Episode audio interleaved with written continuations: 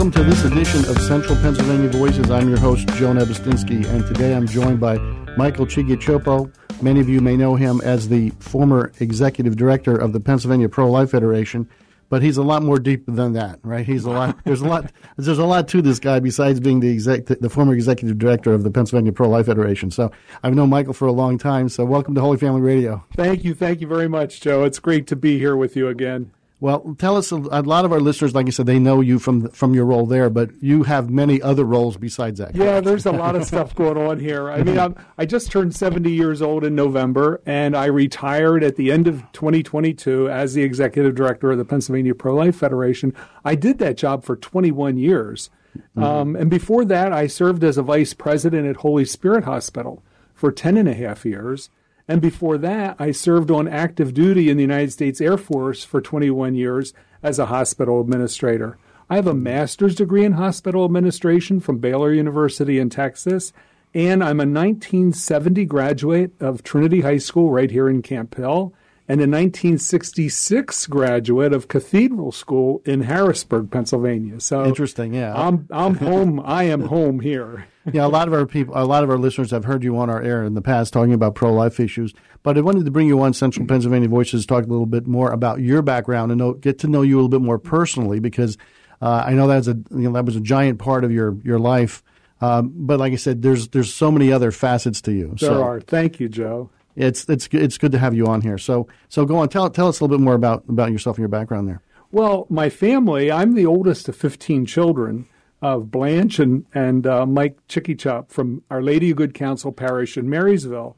There were 10 boys and 5 girls in our family. Wow. And today we have 44 children, and we have 47 grandchildren among the 15 of us. So we grew up 2 blocks away from Our Lady of Good Counsel Parish in Marysville, and it was the focal point of our lives when we were growing up. Among other things, I was an altar boy from grade 3 up through grade 12 when I graduated from high school, and we had some great priests in those days who ran our parish. One of our pastors that I served many masses for, Monsignor Martin Lohmiller, went on to become the auxiliary bishop in Philadelphia. And another one of our pastors who I served many masses for was Monsignor William Keeler, who went on to become the Bishop of Harrisburg and then the Cardinal Archbishop of Baltimore. And so these men were pivotal in my life and in my discernment and sticking with the church all these years. Are you one of these people that stuck with the church the whole time? Or a lot of people say they drifted away. Other people say they stuck with the church the whole time. Yeah, I did. I have never missed Mass since I can remember, except for sickness. That's the only time, yeah, praise be to God, that I've been blessed to be able to do that. Yeah, I'm one of those people that also made it through college and stuck with my faith. Yeah, so, yeah. Even through my military service. Absolutely. Well, that's fantastic. And so how did you get into your profession then? I mean, well, that's a good question, because when I graduated from Trinity, I really wasn't sure what I wanted to do. The Vietnam War was going on at the time. We had a draft, but I was only 17 when I graduated. Mm-hmm. And so I was going to have to wait a full year till I turned 18 to find out what my draft number would be. And I thought, you know what, by then I might be settled. And so I thought, I'm going to enlist in the Air Force right out of high school. So 2 months after I graduated, I was off to basic training. And then the Air Force sent me to Ramstein, Germany. So I actually spent the rest of the Vietnam War in Germany. Wow. But there I met an Air Force medic. She was active duty Air Force also. Peggy O'Grady was her name. She was from Long Island, New York. And we met there, and we went together for a couple years, actually. We courted for a couple years before we got married. And that was 49 years ago wow. that we got married. She got out of the service after her 4-year enlistment, and we started having a family. And I stayed in the Air Force, went to college, and then got a commission as an officer in hospital administration. We were stationed in Europe, all over the United States. And I actually was deployed to Sicily at one point in the 1980s without family for a year. That was wow. a tough assignment to go without family. And at that point, we had 3 kids at home, and Peggy was working on her nursing degree, and she had to stay back and be a good military wife and take care of everything. And she did a fantastic job at it. Now, was she Catholic when you met her? Oh, yes, definitely. And Peggy was absolutely, she went to great Catholic grade school, Catholic high school. She was very devout in her faith. In fact, that's how we met. Frankly, we were both very active in the Catholic community at Ramstein Air Base. And she played the folk guitar. I was a lector. I was teaching CCD. And so we saw each other at church all the time, in addition to seeing each other in the hospital. So that's really what brought us together. And what sold me on her was the fact that we were absolutely in sync when it came to faith. So the church was an integral part of your relationship from the very beginning. From the very beginning, it was. We went through the Life in the Spirit seminar together early in the 1970s in the charismatic movement, and we had great friends in the military who helped mentor us, older friends in the military who mentored us in the faith. Well, I always ask people if they can tell us something interesting about themselves that a lot of people wouldn't know. Well, a lot of people probably don't know that I was a member of the first 3-year formation program in the Ministry of Spiritual Direction here in the Diocese of Harrisburg. The diocese started this program and ran it from 2018 to 2020. There's another program going on now. So I'm certified to provide individual spiritual direction. And now that I'm retired from full-time employment, I expect to help more people in their spiritual lives. And this is what I expect to do in my retirement years, and to help more people for the rest of my life, to become closer and closer to God. Do you want to maybe talk a little bit about spiritual direction? Because some people who are lifelong Catholics don't even know what you mean when you say that. Yeah, in spiritual direction, there are a lot of people who feel like the Lord's calling them to a closer relationship, but they just aren't sure how to do it or what to do. And people who are involved in spiritual direction are there to help guide them. The word direction sounds like, oh, I tell you what to do. Yeah, it's not quite that way. It's more like a guidance kind of thing. It's a guidance kind of thing. And and someone who's doing spiritual direction takes each individual exactly where they are in their life and works with them. So you can start at any point in somebody's spiritual life. Yeah, it's an important ministry, and I don't think it gets enough airtime. I mean, a lot of people don't know about it. You read the lives of the saints, and many times they talk about spiritual direction. But I think in our contemporary society, we're not really talking about that enough. So I'm glad that our diocese is stepping up to the plate and doing that certification now. Right. And the reason they started doing it, frankly, was because many people were asking for spiritual directors, and there weren't enough qualified spiritual directors here. And so it doesn't necessarily have to be a priest or religious that does spiritual direction. Lay people like us can be trained. And trust me, in 3 years, we read a lot of stuff.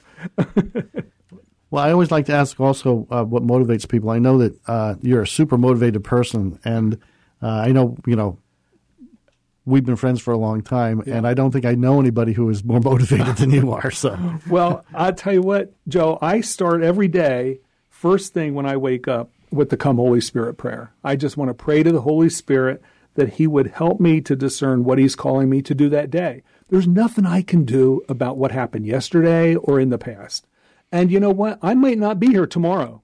Who knows? We never know whether we have tomorrow or the next year or whatever. So the key point for me every day is, what are you calling me to do today? Help me to discern it and help me to do it. And that's what I focus on every day. And then when I do my daily examine at the end of the day and I look back, what I examine myself for is, did I do what I was called to do today? And if I did that, then I can sleep well. Mm-hmm. And then you would say that maybe you've been successful, right? Well, in that day, I was successful to do what I was called to do that day. Yes. How do you find success or define it? Well, success is really a function of whether or not you meet what you're called to do. To me, that's the real metric on success. Mother Teresa, told us, I think most people are familiar with it, but for those who didn't hear, Mother Teresa said, God doesn't call us to be successful. Mm-hmm. He calls us to be faithful. Mm-hmm. So if we're faithful to what he calls us to do, then I would call that success. Yeah, I think you're 100% correct there. And a lot of times, I think that's part of our problem with our society right now. People don't have a really good definition of what success is. And would you agree? Right, right. And discernment is a big thing. We learned a lot about that in spiritual direction because, you know, you've got the world, the flesh, the devil, and ourselves who are trying to convince us to do things and who are, you know, putting a lot of static up in front of what God's calling us to do. So it's important that we pray to the Holy Spirit for discernment. All of us have faced different hurdles in our lives. What kind of hurdles have you faced, and how did you overcome them? Well, over the years, I was blessed to be called to a number of leadership positions in parishes that I was in, leading committees, parish councils, other ministries. At the diocesan level, I served on the Board of Education of the Diocese of Harrisburg for 25 years. And the last 15 years that I was with the Board of Education, I was the president of the board. I was also the lay director of the Harrisburg Cursillo movement for several years, and then I went on to be on the National Secretariat for Cursillo. And in those years, any organization, even church organizations, are comprised of human beings. And we're not perfect. Exactly. And one of the things that Bishop Gaynor told me one time is that when you take on a leadership position, you put a target on your back. And you do put a target on your back. And so over the years, there were many times when I couldn't please everybody, you know, in that leadership. That's really frustrating. It is a frustrating thing. But the thing is, I need to know what's the mission of what I'm leading, and we're carrying out that mission. And if I do that the best I can, then we let the chips where they fall. And I'm sorry that not everybody was always happy with everything. Mm-hmm. We have about a minute left. And you mentioned the Cursillo movement. Give us the 60-second explanation, because a lot of people don't know what the Cursillo movement is. Do what I do now, but give us a 60 seconds. The Cursillo movement is a great movement for lay people.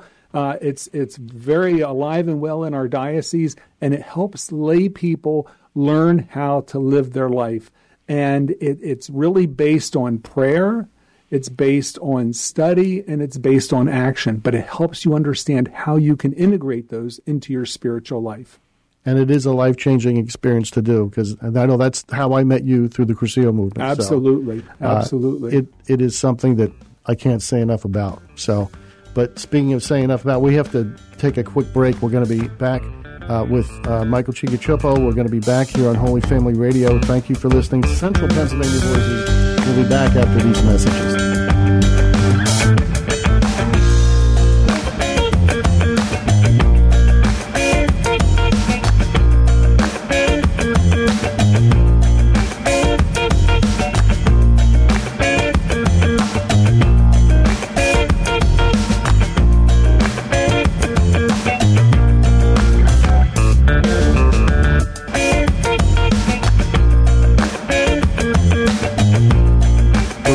Second segment here on Central Pennsylvania Voices. I'm Joe Nebistinsky, and I'm joined again by Michael Ciccocioppo. Michael, we were right in the middle of a conversation. I wanted to ask you next if you faced any major decisions in your life, and how you were able to make these decisions and how they turned out. And can you share a little bit with that? Sure, I can. I mentioned that I had been a hospital administrator for 31 years between my time in the Air Force and at Holy Spirit Hospital. And in the 1990s, whenever I was at Holy Spirit Hospital, I was really at the peak of my profession. I mean, not only at Holy Spirit Hospital being an executive there, but also I was a member of the American College of Healthcare Executives for my entire career. I had risen to be a fellow of the American College of Healthcare Executives, and I served on the International Board of Regents for hospital administration in the United States and Canada. I loved hospital administration, and I loved working at Holy Spirit Hospital, because the mission statement of Holy Spirit Hospital then was to carry out the healing ministry of Jesus Christ to all in need. And I was working for the Sisters of Christian Charity, who taught me in grade school. I love the Sisters of Christian Charity in so many ways. And so I was like, it was my dream come true. It was really my dream come true. And I expected that I would be there until they carried me out of there in a box, because I never wanted to leave. And one day, one morning in late 2001, in the chapel at Holy Spirit Hospital, during the Mass, the Lord spoke to me in a mystical and a compelling way. It's a little bit of a long story, but to make it short, the gospel was where Jesus was telling the disciples while people were bringing their tithes up that, do you see those people bringing their tithes up? He's like, they're not really giving anything because they're giving from their excess. But this widow, she gave everything she had, just these 2 copper coins. And at that moment, all of a sudden, I was not in the chapel anymore. I was like, everything faded around me, and I heard the Lord say to me, what are you willing to give? And when he said that, I was a little surprised, and I said back to him, this was all in my mind, but I said, Lord, I'm here. I'm in your hospital. I'm doing your work. And I said, and besides that, it's not a picnic. You know, there's a lot of pressure in this work. And he said, no, but what are you willing to give? And at that moment, he put in my mind's eye a bulletin announcement in the Good Shepherd Bulletin that said the Pennsylvania Pro-Life Federation was looking for an executive director. I wasn't looking for a job. I thought I was a donor of the Pennsylvania Pro-Life Federation. I loved the voters' guides they sent me and all the information they were doing. But working there was never on my mind. And he continued to call me to do this. Yeah. To make a long story short, I balked at it. I felt like Moses. I was like, wait, Lord, you got the wrong guy. I'm a hospital administrator. What do I know about, running a pro-life organization? And he kept pressing me. To the point where I sent my resume in. I did 4 different interviews in 4 different towns over the next 11 days. And in the end, they made me an offer with a tremendous pay cut in compensation. And I talked to Peggy, and Peggy said, well, I'm not going to argue with God. And so I took the position on sheer faith, not having any idea what that would mean, and certainly not knowing that I was signing up for a 21-year commitment to be the executive director of the Pennsylvania Pro-Life Federation. But obviously, it was the Lord's will, and we did accomplish a lot during that time. Yeah, talk a little bit about what you did during those 21 years. I mean, think about what were the progress that we made in those 21 years. Yeah, lots of progress and lots of setbacks along the way, anybody that followed it over the last 21 years. But the thing was, I remember when I first got to the Pennsylvania Pro-Life Federation, I was told, we are working to prepare Pennsylvania for the overturn of Roe versus Wade. And many people will remember there were people who never, ever thought it would happen. Yeah, me. I absolutely believed it would happen. I was hoping it would happen during my lifetime. And the fact that it happened about 6 months before my retirement, I had already announced my retirement. So I was going at the end of 2022 regardless. And on June 24th of 2022, I was with the National Right to Life Committee, and 500 people who I loved in the pro-life movement from all over the nation when they announced that Roe versus Wade was overturned. It was like an unreal experience. And so I really think that the Lord knew exactly what he was doing with me. Yeah, I remember that was the day. That's one of those pivotal days in our lifetimes. We all remember where we were when we found out, right? Yes, absolutely. I walked out of a conference room, and in the hallway, a reporter was standing there with a camera and said, could I talk to you about what happened live on the air right now? And I said, okay. And her first question was, did you ever think Roe versus Wade would be overturned? And I said, yes, I did. I just didn't know when. Amazing. What an amazing and the Pennsylvania Pro-Life Federation is such an outstanding organization. And a shout-out to everybody there, Maria Gallagher, who you all know so well, our legislative director. Remel Tenney is the new education director. She's doing a fantastic job. And, of course, my successor, Chris Pushaw, Esquire, is absolutely the best possible person that could have taken that job. And they're doing a lot of good stuff. Yeah. And it's a lot different now that Roe's overturned. Everything is different, and it's even more challenging. So as everybody knows, they're in a really, really good position now to make some progress. One of the things, I'm going to go back to your personal stuff. You mentioned all the things you were doing professionally. You're one of the most busy, as you list the things that you were doing. How did you balance that with your family life? Because that's a hard thing for a lot of people to do. Yeah, it is. And one of the things, obviously, is Peggy, my wife, was a nurse also. She was a nurse at Holy Spirit Hospital for, I think, about 25 years, part-time, though.